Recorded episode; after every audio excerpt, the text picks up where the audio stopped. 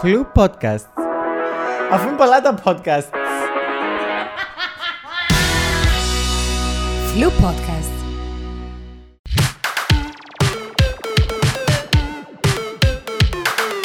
Καλώς ορίσατε στο πρώτο Flu Dialogues. Σήμερα έχω τη χαρά να έχω μαζί μου έναν πολύ καλό φίλο, τον Χριστόφορο Χριστοδούλου. Χριστόφορε, καλώς όρισες. Γεια σου Αντρέα, σε ευχαριστώ για την πρόσκληση και καλώς σε βρήκα.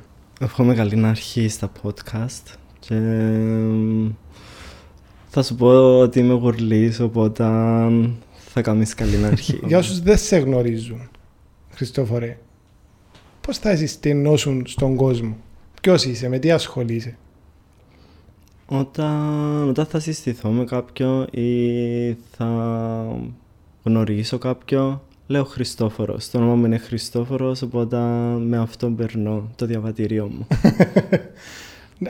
Το έργο σου όμως, ποιο είναι, δηλαδή ποιο είναι το στοιχείο που μ, ασχολείσαι, ποια είναι- θα, θα έλεγες ότι είναι η βάση σου; Μου αρέσει να, όταν με ρωτούν τι επάγγελμα κάνω ή με τι ασχολούμαι, να λέω ότι είμαι ζωγράφος. Το μεγάλο μου ταλέντο είναι το σχέδιο, το οποίο έχω εφαρμόσει σε, διάφορα, σε διάφορους τομείς, οπότε ζωγράφος.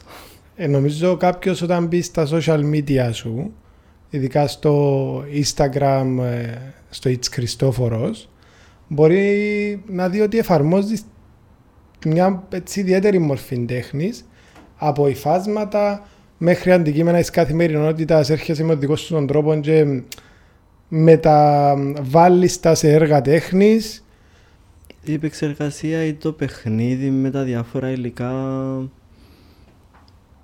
πώς να σου το πω, προέκυψε, ήρθε κάπως εμπειρικά, ήταν το ότι βαριέμαι εύκολα και θέλω συνέχεια καινούργια υλικά ή πράγματα να παίζω, ήταν όλα μαζί. Θέλω να πω ότι λέω ότι είμαι ζωγράφος, ενώ για πρώτη φορά είχα ζωγραφίσει ουσιαστικά ή σοβαρά όταν ήμουν Α, στο πρώτο τελευταίο έτος των σπουδών μου στην Καλών Τεχνών που σπουδάζα ζωγραφική και μέχρι τότε δεν είχα ζωγραφίσει όπως ζωγραφίζαν οι υπόλοιποι συνάδελφοι ή φοιτητές μου. Άρα ουσιαστικά έρχεσαι με το που μας λες ότι ίσως η έννοια του ζωγράφου να- δεν είναι τόσο το πιάνω έναν ε, πινέλο και ζωγραφίζω κάτι όσο το δημιουργώ κάτι που με εκφράζει, κάτι που μπορεί να συναντήσω κάπου. Ω, ναι. Ε, νομίζω συνήθως τούτα τα στοιχεία πηγάζουν μέσα από τον καθένα και είναι πώς θα τα επεξεργαστείς ή πώς θα δουλέψεις μαζί του. Τις Ένα- πλήστες φορές εσύ μέσα από τι πιάνεις εκείνον το κλικ ας το πούμε για να δημιουργήσεις κάτι ή να μ, μας παρουσιάσεις κάτι δικό σου. Τούτα είναι ρεθίσματα, είναι επιρροές ή η έμπνευση, την οποία εγώ αντλώ από την καθημερινή ζωή που, που τυχαία μικρά πράγματα. Για παράδειγμα, κάτσαμε τώρα, πίνουμε καφές, συζητούμε, λέμε διάφορα. Μετά εγώ όταν είναι να φύγω είναι να σκέφτομαι το τα που είπαμε και μπορεί να κολλήσω πάνω σε μια πρόταση ή πάνω σε μια στιγμή ή πάνω σε κάτι που μπορεί να έπιασα και μετά σπίτι μόνος μου να το μετατρέψω σε κάτι άλλο. Οπότε τούτον είναι η, η Άρα πηγή εσύ- έμπνευσή μου και κυρίως έρχεται μέσα από τους ανθρώπους, με τα άτομα με τα οποία αλληλεπιδρώ. Άρα ίσως να είσαι ένας καλλιτέχνης της καθημερινότητας; Ας- Α, της καθημερινότητας. Ένας καλλιτέχνης που δημιουργεί μέσα από μικρά πράγματα και έρχεται να τα κάνει μεγάλα ή να μας πει ότι η καθημερινότητα μας ίσως να μην είναι κάτι απλό και κάθε στιγμή είναι και κάτι ένα διαφορετικό έργο τέχνης. Ίσως, ίσως. αμ, εξαρτάται πώς μπορεί κάποιος να ζει την καθημερινότητα ή πόσο μπορεί να την απολαμβάνει. Μερικές φορές μπορεί να μην είναι τόσο ευχάριστη, μερικές φορές να είναι πιο δυσαρεστή ή λιγότερο δυσαρεστή. Το θέμα είναι ότι είναι η αντίληψη, ο τρόπος που τα βλέπεις τα πράγματα και πώς θα αποφασίσεις να εκμεταλλευτείς, πάλι θα πω, τούτα τα στοιχεία. Γιατί τίποτε δεν μπορεί να σε κάνει να δεις τα πράγματα με τον τρόπο που δεν θέλεις, εκτός η αντίληψη που εσύ ο ίδιος είναι να επιλέξεις να έχεις. Τις πλήστες φορές όμως, κάνουμε που είπες ότι μ, αν η μέρα είναι καλή, μ, ε, ανα- επειδή έχει μέρες που μπορεί να είσαι πιο χαρούμενος, πιο λυπημένος, ότι στα παραπάνω έργα σου όμως συναντούμε χρώμα. Ναι, Ασχέτως το χρώμα του- ε, προέκυψε μετά στη συνέχεια όταν ξεκίνησα να ζωγραφίζω κάπως έβαλα τα πράγματα πάνω σε μια γραμμή και ε, σκέφτομαι ότι η ζωή ξεκινά από το άσπρο και καταλήγει στο μαύρο και ότι τούτη γραμμή, η γραμμή της ζωής ε, ενδιάμεσα θα συναντήσεις όλα τα υπόλοιπα χρώματα. Εγώ δεν θέλω να είμαι ούτε στην αρχή ούτε στο τέλος. Δεν θέλω να είμαι στο άσπρο ή στο μαύρο. Θέλω να είμαι στη μέση, κάπου ανάμεσα στα χρώματα. Είδα και θέλω να σχολιάσω πάνω στο κομμάτι με τον έργο σου και τα λοιπά, ότι μ, κάνεις χρήση ε, αντικειμένων τα οποία μπορούμε να πούμε ότι όλους μας ξυπνούμε μια παιδικότητα. Οι μπάλες, το ποδήλατο, εμ, ε, τα βιβλία. Συναντούμε αντικείμενα που παίρνουν μας εμ, νομίζω ακούσια, εμένα προσωπικά τουλάχιστον, κάποια χρόνια πίσω, το χρώμα, τα αντικείμενα, έτσι, ταξιδεύκουν μας. Θα σου έλεγα ότι είμαι pop καλλιτέχνης, είμαι pop ζωγράφος, είμαι, είμαι μεγάλος λάτρης της pop περίοδου σε ό,τι ξεκίνησε να συμβαίνει μετά το 50 στην Αμερική, στην Αγγλία, τότε που ξεκίνησαν οι διαφημίσεις, τα δίσκο, τα πολύχρωμα ρούχα. Οπότε Ευκήκε με στιχτοδός το το πράγμα προς τα έξω και όταν ξεκίνησα να σχεδιάζω και να βγαίνουν τα, τα χρώματα αμέσως σύνδεσα τα με εκείνη την περίοδο γιατί είναι η μουσική που μου αρέσει, είναι η διασκέδαση που μου αρέσει, είναι τούτο το πλαίσιο που νιώθω πολύ άνετα να είμαι μέσα. Πες μουσική που σου αρέσει και δηλαδή που κειμένεσαι μουσικά. Αμ, θα έλεγα ότι μ, αγαπώ την pop 80s μουσική, οπότε η Donna Summer μαζί με την Tina Turner, του Σάπα, εν μια κατηγορία τραγουδιστών οι οποίες ζήσαν ίσως την πιο ωραία εποχή. Άρα σε ρωτήσω τώρα που έρχεσαι, τι άκουες, να μου πεις κάτι αντίστοιχο ή κάτι άλλο. Όταν ερχόμουν, τι άκουα, άκουα στο ράδιο, άκουα ράδιο και συνήθως ακούω δύο, δύο σταθμούς, ακούω είτε Love FM είτε Kiss FM. Εκτός που τα δικά σου τα έργα, ε, μέσα από τη συζήτηση που είχαμε λίγο πριν ξεκινήσουμε, πες μου ότι είχες πολλές συνεργασίες ε, και ότι αρέσκει σου να δουλεύεις σε ομάδες. Είσαι περισσότερο δηλαδή της ομαδικής ή της δουλειάς ως μονάδα; Αμ, δουλειά ως μονάδα. Δεν θα έλεγα ότι ό,τι έτυχε να κάνω ή να καταφέρω έκανα το μόνος μου. Πάντα υπήρχαν άτομα μαζί μου τα οποία με στηρίξαν, με, με βοηθήσαν. Πάντα είχα καλούς συνεργάτες κοντά μου. Οπότε πιο ωραίο να είσαι μια γροθιά παρά να είσαι ένα δάχτυλο μόνος σου. Δεν λέω ότι είναι εύκολο να συνεργάζεσαι ή να πρέπει να κάνεις ε, παιχνίδι με πολλά άτομα ταυτόχρονα για να βγει ένα συγκεκριμένο αποτέλεσμα. Αλλά πάντα όταν δίνεις λίγο χώρο, λίγη ελευθερία στον άλλο και μπορείς να ακούεις, μπορεί να χτιστεί κάτι και να υπάρχει ωραίο αποτέλεσμα.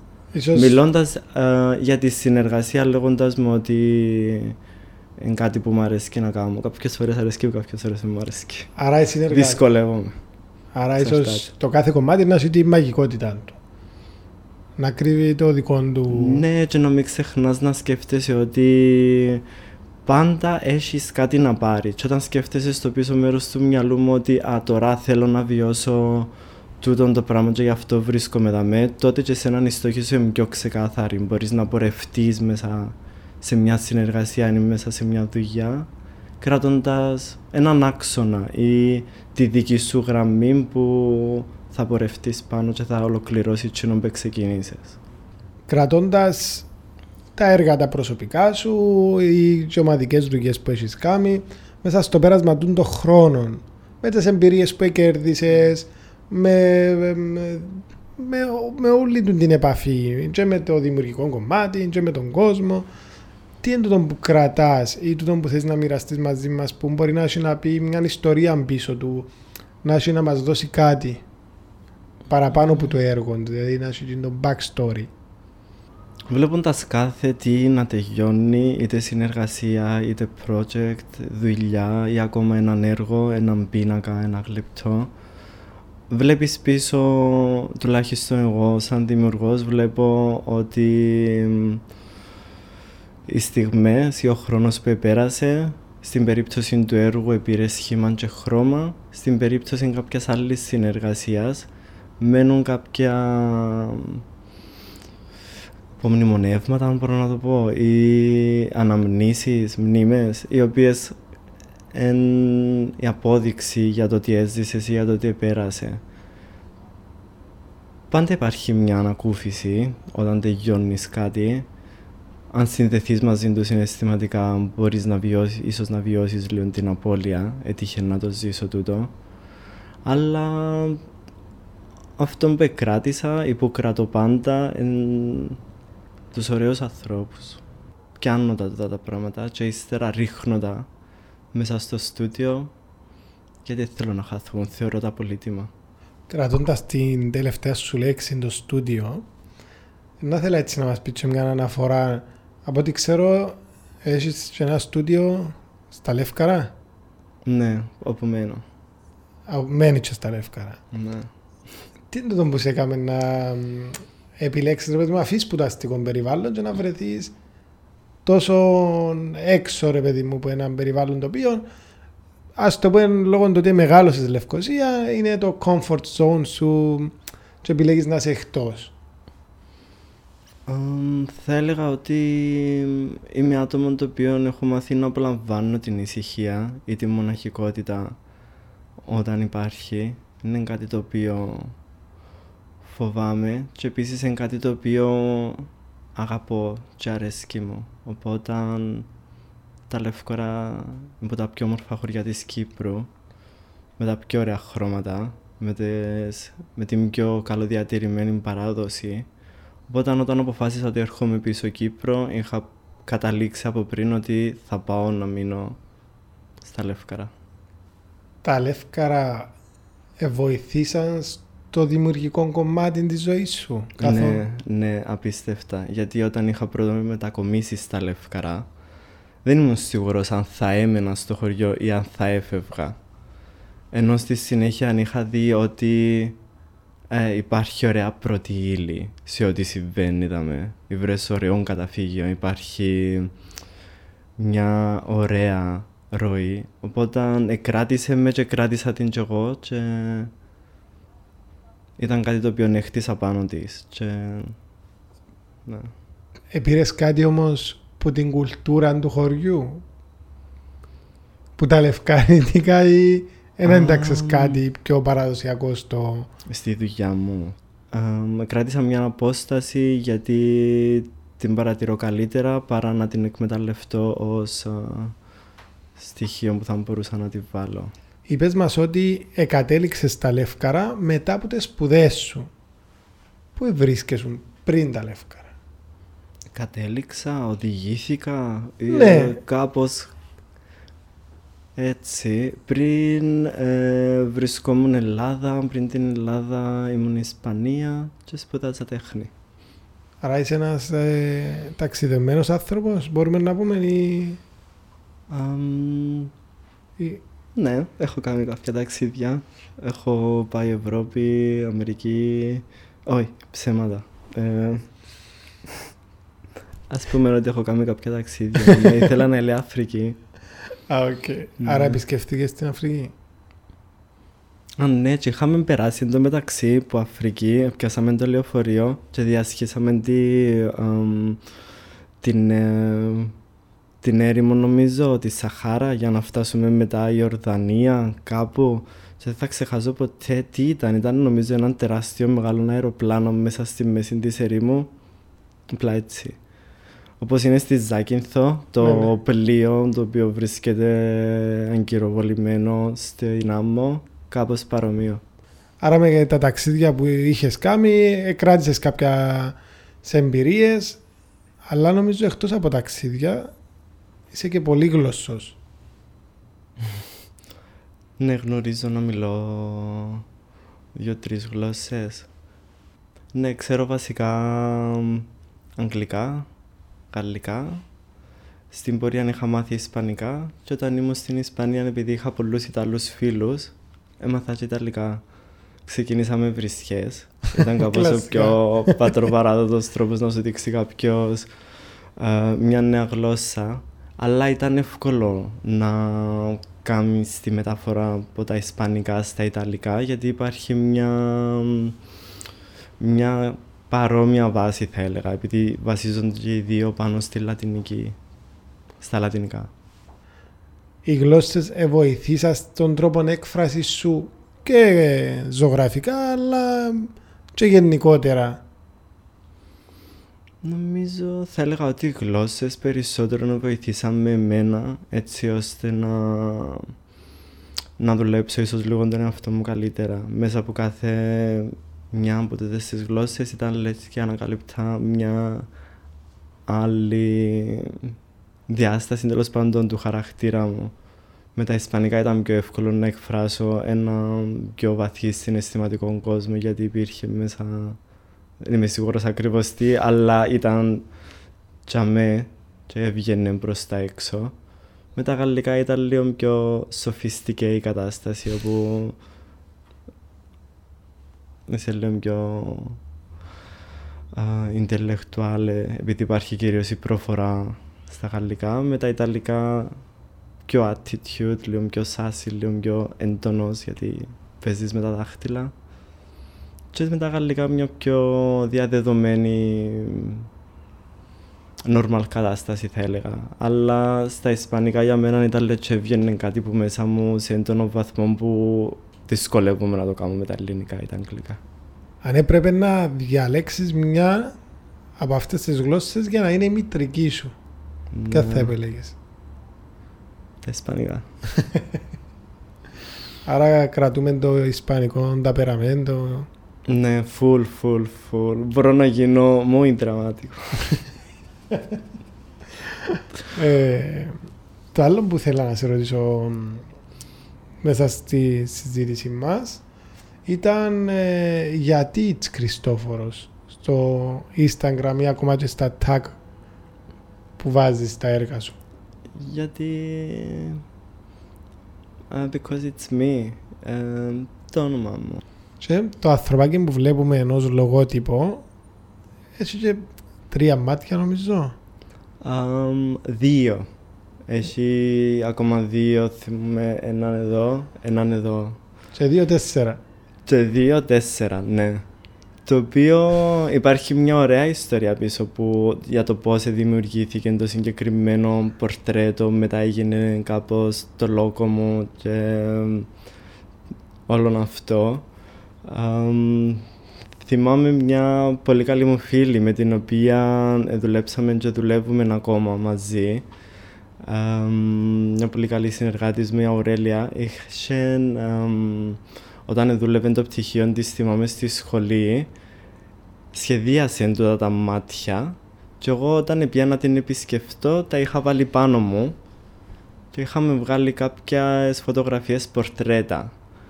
Μετά είχα πιάσει μια φωτογραφία, την είχα σχεδιάσει στη μορφή που είναι τώρα το λόγο μου. Ε, μετά που σχεδιάστηκε και έβλεπα την τελική εικόνα, είχα περάσει μια φάση στη ζωή μου που μετά από κάποια σοκ που επέρασα και κάπως μια μικρή κατάθλιψη να το πω, ήταν ε, τα μάτια μου συνέχεια πρισμένα για ένα χρόνο. Οπότε και μετά επέρασε μου. Και μετά που το σκέφτομαι ήταν όπα, ρε, έχεις μάτια πάνω στο λόγο σου και περάσεις και εσύ τούτο με τα μάτια σου και γενικά είσαι πάρα πολλά ευαίσθητος με το παραμικρό, μπορεί να πριστούν ή να ξεχυλωθούν, οπότε γι' αυτό που... Πάρα πολλά ενδιαφέρον ε, να θεωρούμε ότι πίσω από ένα έργο τέχνης υπάρχουν τούτες οι ανθρώπινες ιστορίες. Δηλαδή μέσα από έναν αντικείμενο που έναν έργο τέχνης υπάρχει και το ανθρώπινο του κομμάτι. Έχεις έτσι κάποιες άλλες ιστορίες που ίσως κρατάς μέσα από το ε, επαφής σου με τα έργα; Και τη δουλειά; Με τα έργα, ναι, και με τη δουλειά το ίδιο. Πίσω από κάθε έργο υπάρχει μια ιστορία, υπάρχουν κρυμμένα νοήματα, υπάρχει πολύ πιθανόν κάτι προσωπικό. Το ίδιο, το, το ίδιο πράγμα όμως επίσης συμβαίνει και μέσα σε κάποια δουλειά. Μια, μια αγαπημένη εμπειρία ή συνεργασία θα έλεγα ήταν στο παρελθόν στην Ελλάδα όταν δούλευα για ένα διάστημα σε ένα ψυχιατρίο που υπήρχαν μέσα άτομα τα οποία για κάποια φάση της ζωής τους έχασαν τη λειτουργικότητα τους, οπότε αναγκαστικά έμπαιναν μέσα στο ίδρυμα έτσι ώστε να επανέλθουν πίσω στα, στα κανονικά τους επίπεδα, στην κανονική τους συχνότητα και να βγουν έξω στον κόσμο. Και ήταν μια από τις πιο ωραίες συνεργασίες για διάφορους λόγους. Κυρίως ο πρώτος λόγος ήταν δύο οι λόγοι, δεν ξέρω ποιον να βάλω πρώτον ή δεύτερο. Ο πρώτος λόγος θα έλεγα ότι ήταν επειδή υπήρχε ένας κανόνας. Παγορεύεται να μιλήσουμε για, για ποδόσφαιρο, για αθλητικά, για θρησκευτικά και για πολιτικά. Ήμασταν ελεύθεροι να πούμε οτιδήποτε άλλο, αλλά τα, τα τρία ήταν not accepted. Οπότε ετηρούσαμε τούτο τον κανόνα και συζητούσαμε για τέχνη. Και ο δεύτερος λόγος ήταν ότι είδα ότι μέσα από την τέχνη μπορείς να βγάλεις κάποια αποτελέσματα τα οποία να μείνουν μέσα σου. Στην ομάδα που δούλευα υπήρχε ένα άτομο το οποίο δούλευε ω σκητσογράφος σε μια μεγάλη αθηναϊκή εφημερίδα. Σταμάτησε να δουλεύει, σταμάτησε να ζωγραφίζει και εκ των καταστάσεων βρέθηκε μέσα στο ίδρυμα έτσι ώστε να γίνει καλά και να επιστρέψει πίσω. Βρισκόταν μέσα στα, στα μέσα της θεραπείας του θα λέγαμε και μέχρι τότε δεν ήθελε να ξανασχοληθεί, αρνήτου να παίξει με οτιδήποτε έκαμνε πριν. Και σε κάποια φάση ξεκίνησε να ασχολείται, ξανά έπιασε μολύβι, ξανά έπιασε χαρτί και ξαναξεκίνησε να ζωγραφίζει. Και τότε το πράγμα ήταν μια μεγάλη επιτυχία γιατί άρχισε να επιστρέφει πίσω στο σημείο που ήταν και είδα το να συμβαίνει. Ήταν μια μικρή αναγέννηση. Άρα ίσως και στο πρώτο και στο δεύτερο που το πρώτο σημείο που ανάφερες κρατώ το ότι οι τρεις απαγορευτικοί πυλώνες συζήτησης ήταν πράγματα που στον έξω κόσμο πίσω έξω από τους τείχους του Ιδρύματος έρχονται και διχάζουν τον κόσμο. Το ποδόσφαιρο, η θρησκεία, τα πολιτικά. Και ένωνε τους και στο Ίδρυμα η τέχνη, όπως γίνεται και έξω. Ίσως χρειαζόμαστε σαν κοινωνία περισσότερη τέχνη και λιγότερο τα υπόλοιπα. Επειδή συναντούμε τεράστιους διχασμούς και το τελευταίο διάστημα αλλά και γενικότερα ε, στο κοινωνικό σύνολο. Το άσχημο με τα τρία πράγματα που προανέφερες μόλις τώρα, Αντρέα, είναι ότι ε, μικρές παγίδες που μπορεί εύκολα κάποιος να σκοντάψει, να πέσει μέσα και να χαθεί μέσα σε τούτον το vortex του, του φανατισμού ή των ιδεών οι οποίες βασίζονται πάνω σε αρχαίγωνα πρότυπα. Η τέχνη έχει τους δικούς της κανόνες, έχει το δικό της πλαίσιο και το ωραίο μαζί της είναι ότι υπάρχει μια ελευθερία του να μπορείς να εκφράσεις την ατομικότητά σου και τον εαυτό σου χωρίς να υπάρχουν φραγμοί, περιορισμοί ή κριτική. Οπότε νιώθεις πολύ πιο ασφαλής ή πιο μέσα στο δέρμα σου όταν βρίσκεσαι πιο κοντά στην τέχνη παρά το να βρίσκεσαι πιο κοντά είτε στα πολιτικά είτε στα ποδοσφαιρικά, αθλητικά. Άρα περισσότερη τέχνη για έναν καλύτερο restart και της κοινωνίας και γενικότερα και της προσωπικότητας του καθενού. Περισσότερη τέχνη γιατί ισο- ισούται με περισσότερο καλύτερη ζωή. Θέλω εσύ ως ε, κ- και καλλιτέχνης αλλά και άνθρωπος να μου πεις λίγο την ε, επαφή σου με Χριστούγεννα. Είμαστε και σε χριστουγεννιάτικο Σετ. σετ. Ε, τώρα φυσικά μπορεί να ανεβούει και το podcast μετά τις γιορτές, αλλά ποια, ποια είναι η επαφή σου με τα Χριστούγεννα; Ναι, δεν μπορούμε να παραβλέψουμε το γεγονός ότι βρισκόμαστε δίπλα από ένα χριστουγεννιάτικο δέντρο Ακριβώς. ή αμ, χριστουγεννιάτικες μπάλες. Ποια είναι η επαφή μου με τα Χριστούγεννα; Ναι, η σχέση σου. Αγαπώ τα Χριστούγεννα, μου αρέσει ο χειμώνας, μου αρέσει το κρύο, μου αρέσει το τζάκι, τα καστανά. Το πνεύμα των Χριστουγέννων επίσης. Είναι κάτι το οποίο θα έλεγα ότι μπορώ να ταυτιστώ μαζί του σε ένα μεγάλο βαθμό. Το μόνο σημείο που ίσως να το χάσω είναι ότι έρχονται τα Χριστούγεννα και πάντα έρχονται μαζί με το κλίμα που τα συνοδεύει, τα οποία είναι άρρηκτα συνδεδεμένα του τα δύο μαζί και μερικές φορές έρχονται σε κόντρα με την καθημερινότητα ή την πραγματικότητα η- η οποία μπορεί να απέχει που το κλίμα των Χριστουγέννων να υπάρχει δηλαδή ένα μικρό ή μεγάλο gap ε, μέσα σε αυτό τον gap έτυχε να πέσω ή να σκουντουφλήσω αλλά πάντα έκαναν τα Χριστούγεννα κάπως Παρα- Παραμυθένια. Πιο ρεαλιστικά Ίσως εκείνο που φοβάσαι είναι η μετάβαση που την πραγματικότητα στο παραμύθι και μετά ξανά στην πραγματικότητα; Α, ξέρεις τι, αν θα έλεγα ότι φοβάμαι κάτι, θα έλεγα ότι φοβάμαι να μην είναι συνέχεια Χριστούγεννα. αν το δούμε έτσι, φοβάμαι ότι το κλίμα των Χριστουγέννων δεν υπάρχει ολόχρονα, αλλά υπάρχει μόνο τώρα. Που εντωμεταξύ έχουμε Δεκέμβρη, 1η Δεκέμβρη. Ναι. Καλό μήνα. Προδώνει και πότε το γράφουμε. Φολογούμε. Ε, ναι, να ναι. το κρατήσουμε στα πρακτικά του το ναι, γίνεται. ναι, ναι.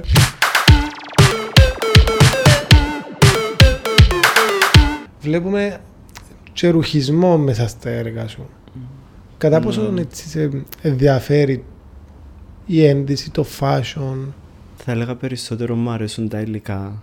Μου αρέσει το ξύλο, το μέταλλο, τα χρώματα, οι μπογιές, τα πινέλα, τα χαρτόνια και στη συνέχεια τα υφάσματα.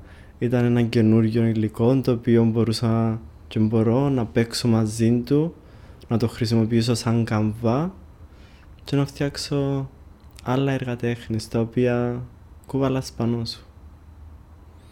Πάνω σε αυτό βασίστηκε όλη η φιλοσοφία από τότε που ξεκίνησα να ασχολούμαι με το συγκεκριμένο μέσο και όταν το σκέφτομαι λέω ότι δεν κάνω μόδα, κάνω τέχνη. Άρα ήταν- Υπάρχει η ίδια αντιμετώπιση και το ίδιο σκεπτικό σε κάθε κομμάτι που δημιουργείται αντίστοιχο με αυτό που όταν ζωγραφίζω ή όταν φτιάχνω έναν άλλον έργο τέχνης. Άρα ήταν- ήταν ένας τρόπος ε, να εκφράσεις την τέχνη σου. Είναι ότι εξύπνησες μια μέρα και είπες θέλω να γίνω fashion designer. Ή θέλω να πλασάρω μια ε, νέα μόδα. Όχι, ήμουν και θα παραμείνω για πάντα ζωγράφος όσον είμαι εδώ. Οι ανησυχίες μου ή η βαρεμάρα μου με τα υλικά θα είναι όπως είναι τώρα. Πάντα θα θέλω καινούργια υλικά, πάντα θα θέλω καινούργια πράγματα, καινούργιες ιδέες. Ξέρω. Δεν ξέρω τι άλλο ίσως να σχεδιάσω στη συνέχεια, πάντως δεν νομίζω να σταματήσει εδώ. Το άλλο που ήθελα να σε ρωτήσω σχετικά με τους ε, καλλιτέχνες και τους ζωγράφους, τους μουσικούς ή οποιαδήποτε μορφή τέχνης πώς βρίσκεις τον, την ομάδα, τον, την κοινωνία των καλλιτεχνών στη χώρα μας; Αμ, πώς τη βρίσκω; Ναι. Πώς πιστεύεις ότι είναι μια δυνατή ομάδα έχουμε υλικό ως Κύπροι καλλιτέχνες να δω- δώσουμε προς τα έξω. Ω, ναι. Υπάρχει... Υπάρχουν απίστευτοι άνθρωποι στην Κύπρο. Υπάρχει ωραία αξιόλογη νέα γενιά καλλιτεχνών που θα ήθελα να δώσω έμφαση και να εστιάσω στη νέα γενιά καλλιτεχνών.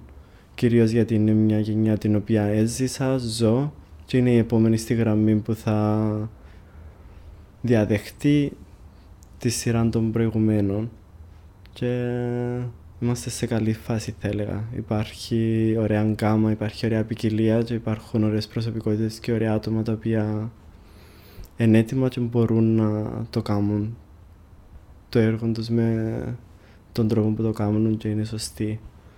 Αν θα έλεγα κάτι, θα έλεγα ότι σκεπτόμενος το κίνημα το που εξέσπασε κατά τη διάρκεια της πανδημίας κατά τη διάρκεια του πρώτου lockdown που ήταν support art workers γιατί δυστυχώς ή ευτυχώς ήταν η πρώτη φορά που αναγκαστήκαν να ακουστούν τα αιτήματά τους ή η πραγματικότητά τους ή οι ανάγκες τους και ήταν υπέροχο το ότι είχαν βγει προς τα έξω με τον τρόπο που είχαν βγει προς τα έξω. Αν θα πρόσθετα κάτι πάνω σε αυτό θα ήταν ότι um, art workers should support other art workers και όταν συμβεί τούτο το πράγμα μεταξύ μας, τότε θα μπορέσει να έρθει και από την υπόλοιπη κοινωνία τούτον πίσω αν συνέβαινε περισσότερο μεταξύ μας ίσως να ήταν πιο συλλογικό και πιο δυνατή η παρουσία μας. Εσένα η καραντίνα δηλαδή πώς σε βρήκε; Και πού σε βρήκε; Υπέροχα με βρήκε η καραντίνα, δεν είμαι σίγουρος αν μπορώ να το πω έτσι. Ε, θυμάμαι όταν ήμασταν λίγες μέρες πριν την καραντίνα είχα αποφασίσει να πάω Ελλάδα να βρω μια καλή φίλη συνάδελφο που της είχα πει θέλω να έρθω να σε βρω να συζητήσουμε κάποια πράγματα θέλω να κάνουμε ένα project και με το που πάω τη βρίσκω βγαίνει μετά διάγγελμα παιδιά όλοι σπίτι δεν θέλουμε να πεθάνουμε μπλα μπλα μπλα μπλα μπλα Οπότε είχαμε περάσει τρεις μήνες κλεισμένοι, αλλά πολύ δημιουργικά σε ένα ουτοπικό πλαίσιο που το μόνο που έπρεπε να κάνουμε είναι να είμαστε σπίτι και να πηγαίνουμε μία βόλτα την ημέρα. Και ήταν η αρχή που την είχαμε εκμεταλλευτεί πολύ δημιουργικά. Χτίσαμε κάτι πάνω της. Άρα η πρώτη καραντίνα σε βρίσκει εκτός Κύπρου ναι. σε ένα αρκετά καλό καλλιτεχνικό πλαίσιο, δημιουργικό μάλλον πλαίσιο. Σε, σε ένα νέο ξεκίνημα θα έλεγα. Μέσα στην καραντίνα ξεκίνησα να, να υπογράφω ως Χριστόφορος ο, ή ως It's Χριστόφορος αν θες να το πω έτσι και όλο αυτό έγινε μέσα στην καραντίνα, ναι. Οπότε ήταν full παραγωγική θα έλεγα. Σε ένα σενάριο μιας νέας καραντίνας. Σε ένα σενάριο μιας νέας καραντίνας τι εννοείς, παίζει να γίνει ξανά καινούργια; Όχι, αλλά σε ένα σενάριο νέας καραντίνας. Θα το ήθελες ή στην προκειμένη περίπτωση που βρίσκεσαι τώρα δεν το προτιμάς; Τι ξανά καραντίνα, lockdown, ιστορίες. Ναι, για να σε βοηθήσεις στο δημιουργικό κομμάτι. Ή θα σε βοηθάνε τόσο ξέρεις, όσο Ξέρεις τι με θυμίζεις τώρα που το λέεις τούτο, ότι θυμίσες μου κάτι που είχα πει νομίζω στην οικογένεια μου, σε κάποιους στενούς μου φίλους, ήταν ότι παιδιά, τούτο που συμβαίνει τώρα με την καραντίνα, το ότι πρέπει να είσαστε συνέχεια σπίτι, για μένα δεν είναι κάτι καινούργιο, είναι κάτι το οποίο έτυχε να ζήσω, το ζω και είμαι εντάξει με αυτό. Γιατί δεν ήταν η πρώτη φορά που μπορεί να ήμουν μια μέρα σερή non-stop σπίτι γιατί ζωγράφιζα και ήθελα να ολοκληρώσω μια σειρά έργα. Οπότε η συνθήκη της καραντίνας ως κατάσταση να είσαι προσιλωμένος ή δεμένος σε ένα σημείο ήταν κάτι το οποίο έζησα και ζω γιατί είμαι ζωγράφος και όταν ζωγραφίζω δεν μπορώ να κάνω τίποτε άλλο. Είμαι μέσα. Άρα ίσως βρίσκεσαι, ας το πούμε, στις προσωπικές σου καραντίνες αναδιαστήματα. Αναδιαστήματα, ναι. Η... Οι αναπεριόδους εξαρτάται πάνω σε τι δουλεύω την κάθε φάση. Αν δουλεύω πάνω σε πίνακες ή πάνω σε έργα τέχνης, τότε ναι, είναι full καραντίνα γιατί υπάρχει πάρα πολλά η πρακτική εξάσκηση. Οπότε επειδή γίνεται δια μέσω του χεριού ότι είναι να γίνει, όταν ξεκινάμε μπορώ να σταματήσω. Πάει σε ρί σαν καραντίνα, ελπίζω να το, να το εξηγήσα καλά. Όχι, είσαι κάτω το πιστικό. Μακάρι. Φανταστικός. Μερικές φορές είμαι δυσ... ε, δυσκολευόμαι να εκφράσω αυτά που σκέφτομαι ή αυτά που μπορεί να θέλω να πω στην πραγματικότητα και ίσως γι' αυτό να ζωγραφίζω τόσο πολλά πλέον. Επειδή οι σκέψεις ή τα συναισθήματα μου μεταφέρονται πιο εύκολα πάνω στο χαρτί, στον καμβά, από ότι με κάποιον άλλον τρόπο. Κλείνοντας, ε, Χριστόφορε, το podcast μας. Πώς θα... Μάλλον τι κατακλείδα θα έβαζες αν ήταν ένα έργο τέχνης που πρέπει να το τελειώσεις; Τι κατακλείδα Ναι. θα έβαζα αν ήταν ένα έργο τέχνης και πρέπει Η να το συζήτηση. τελειώσω. Κάτι τελευταίο που θα ήθελες να μας πεις. Άρα το έργο τέχνης αυτή τη, στην περίπτωση που μου λέει τώρα τι θα έβαζα είναι ένα κείμενο οπότε πρέπει να γράψω την πρόταση κατακλείδα. Μάλλον ναι, πρέπει να μας... Τι, τι πρόταση θα έβαζα; Είναι... εμ, ότι κάτι που συνειδητοποίησα ίσως ή κάτι που μου ήρθε τώρα που άκουσα την ερώτηση σου είναι ότι κανένα δεν τον νοιάζει ποιος είσαι, τι κάνεις, πώς περνάς ή τι μπορεί να συμβαίνει τώρα στη ζωή σου. Ο μόνος τρόπος να υπάρξεις και να δώσεις το στίγμα σου είναι μέσα από τη δουλειά σου, είναι μέσα από το έργο σου και μέσα από τούτον που αφήνεις πίσω σου κάθε μέρα. Και ίσως γι' αυτό είναι η τέχνη από τα πιο πολύτιμα αγαθά, γιατί μέσα από τούτον το μέσο μπορείς να αφήσεις πολλά περισσότερα από ό,τι φαντάζεσαι εσύ ο ίδιος ότι μπορείς να αφήσεις. Χριστόφορε, για όσους θέλουν να δουν τη δουλειά σου ή να σε βρουν στα social media, πώς σε βρίσκουν και πού; Πού μπορούν να με βρουν, μπορούν να με βρουν στο Instagram ή στο Facebook με το όνομα μου It's Χριστόφορος και στην ιστοσελίδα μου που είναι επίσης το ίδιο. Ευχαριστούμε πάρα πολύ για που μας έκανες την τιμή να είσαι μαζί μας το πρώτο μας ε, επεισόδιο. Ω, Εγώ ευχαριστώ. Είμαστε, νομίζω ήταν ε, μια επιλογή ε, κάτι στραβά να πήγαινε, ήταν να είναι ο Χριστόφορος που ήταν να μας καταλάβει, ήταν να μας κατανοήσει, αλλά νομίζω πήγαμε καλά. Κάτι περισσότερο από καλά θα έλεγα. Εγώ νιώθω αρκετά γεμάτος και νομίζω ήταν ο πιο ωραίος τρόπος να ξεκινήσει ο Δεκέμβρης μήνας. Και πάλι ευχαριστούμε Χριστόφορε. Για όσους ε, μας παρακολουθούν, όσοι είδαν το podcast ή όσοι το άκουσαν, μπορούν να μας ακολουθήσουν ε, στα social media. Ευχαριστούμε. Μουα.